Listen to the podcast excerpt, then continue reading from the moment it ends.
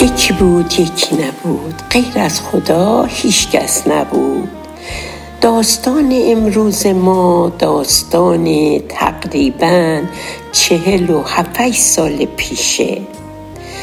خانم مقدم خانم مقدم بزرگ مادر بزرگ شیلا جون که جاری من میشه یه روز زنگ زدن گفتن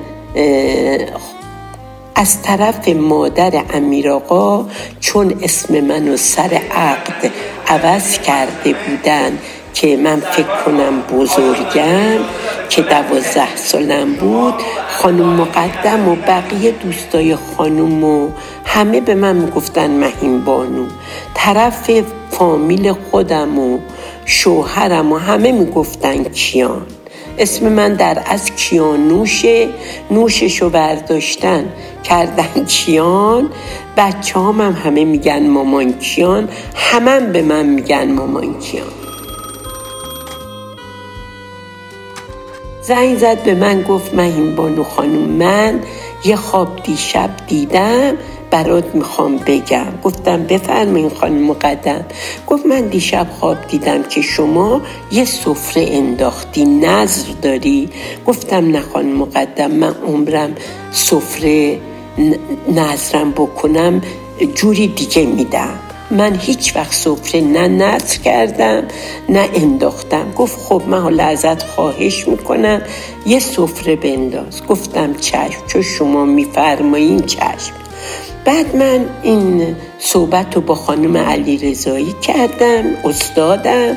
گفتم خانم جو من اصلا دوست ندارم سفره بندازم. با همدیگه صحبت کردیم. گفت بیا سفره خشکه بنداز. گفتم چشم. من چیز کردم چند تا برنج حدود 27 تا 40 تا. اونم درباره این بود. یکی از شاگردای خانم علی رضایی تقریبا یه 20 رو پیشش رفته بود بیمارستان. خودش یه کاری داشت. دیده بوده یه آقایی با دو تا عصا اونجا نشسته پاش شکسته و یه خورده لباساشم کهنه است. یه آقایی هم که اونو آورده بوده اونم عین این بوده.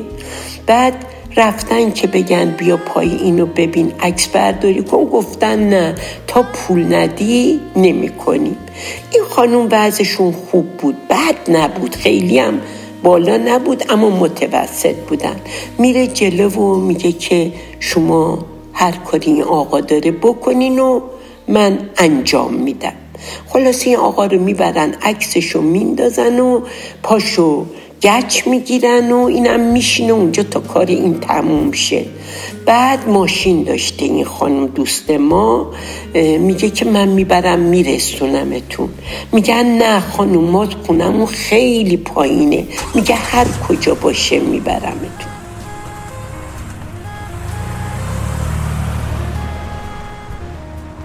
خلاصه این خانم سوارشون می‌کنه میرن. تو جاده شابدولزیم تو یه جای تو یه دونه کاروانسرا که دور تا دورش اتاق بوده حدود 27 تا سی تا. بعد می‌بینه یه بچه میاد چشمش نمی‌بینه اون میاد. خلاصه دگرگون میشه این خانوم اومد یه روز که پنجشنبه بود خونه خانم علی رضایی گفتش که بیان یه کاری کنیم یه چیزی جمع کنیم نزدیک عیدم بود. ببریم برای این کاروان سرا. بعد با خانم که صحبت کردیم گفت بیا این کارو کن. همه اینا رو خشکه درست کن و بچین روی میز یا همون گوشه اتاق. منم میام دعاشو می‌خونم بعد می‌بریم میدیم. منم خیلی خوشحال شدم. این کارو کردم و نمی‌دونم حدود سی اندازه خانواده های اونا یه دو تام اضافه. درست کردم برنج و عدس و پول روغن و پول مرغ و همه چی که تو سفره می‌ذارن.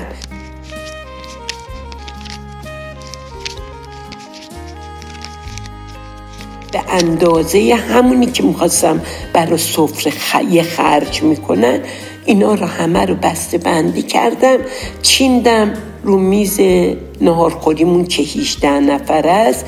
یه گل مصنوعی پلاستیک خارجی هم گذاشتم وسطش. شل زرد و حلوا اینا رو هم پختیم. توی ظرفای پلاستیک خیلی بزرگ نه کوچیک. اینا رو هم گذاشتیم بغلش. یه ظرفای کوچیکم شل زرد یکی یه دونم پرتقال و سیب. برای همه یه دونم آجیل بسته.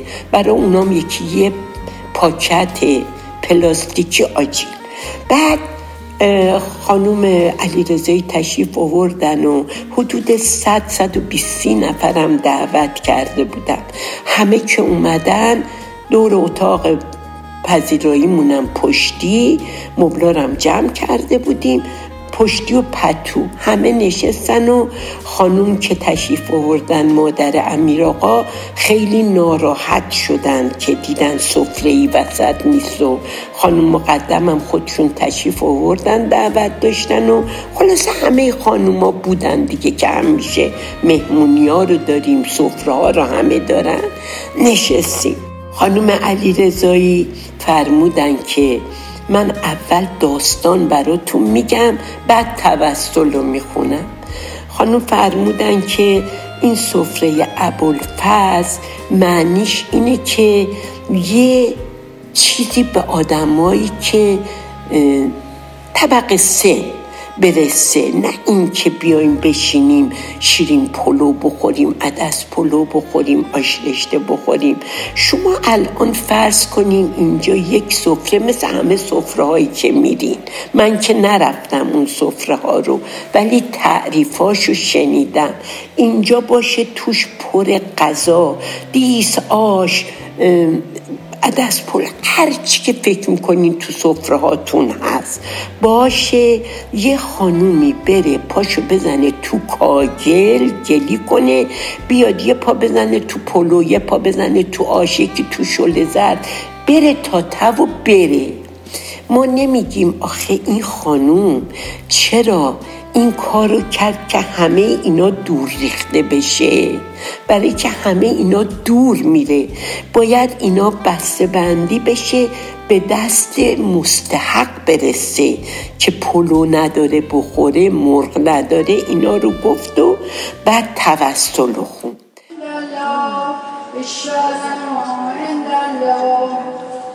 یا یا محمد بعد توسل خودشون خوندن و سخنرانی کردن و اینا اینو که گفتن همه رفتن تو فکر.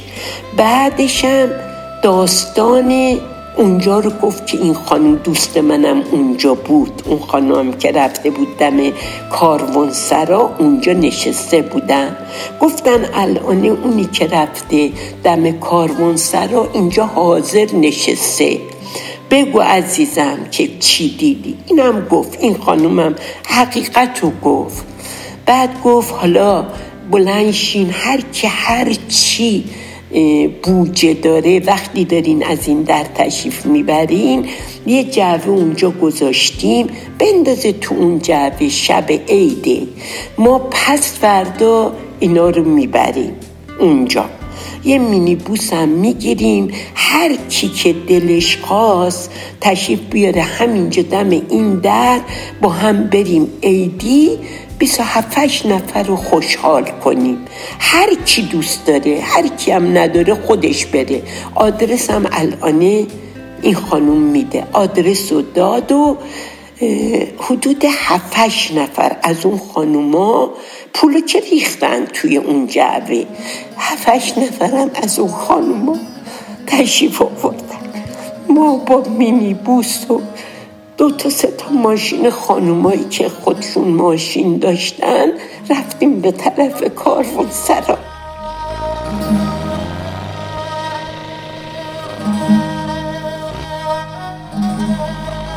برای بچه های اونام همه پول عید که لباس بخرن. می‌خواستیم اول لباس بخریم. دیدیم ما نمی‌دونیم بچه ها چه اندازه. گفتیم بهتره پول اینو بذاریم روشم بنویسیم. عیدی بچه هاست که لباس بخریم.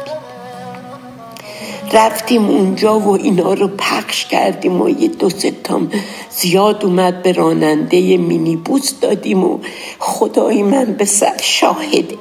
وقتی که برمیگشتیم از بهش برمیگشتیم. به قدری شاد بودیم. همه اون خانم تشکر کردن.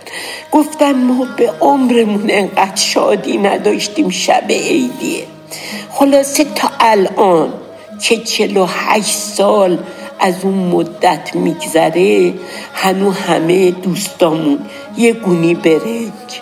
با پول مرغ اینا میارن.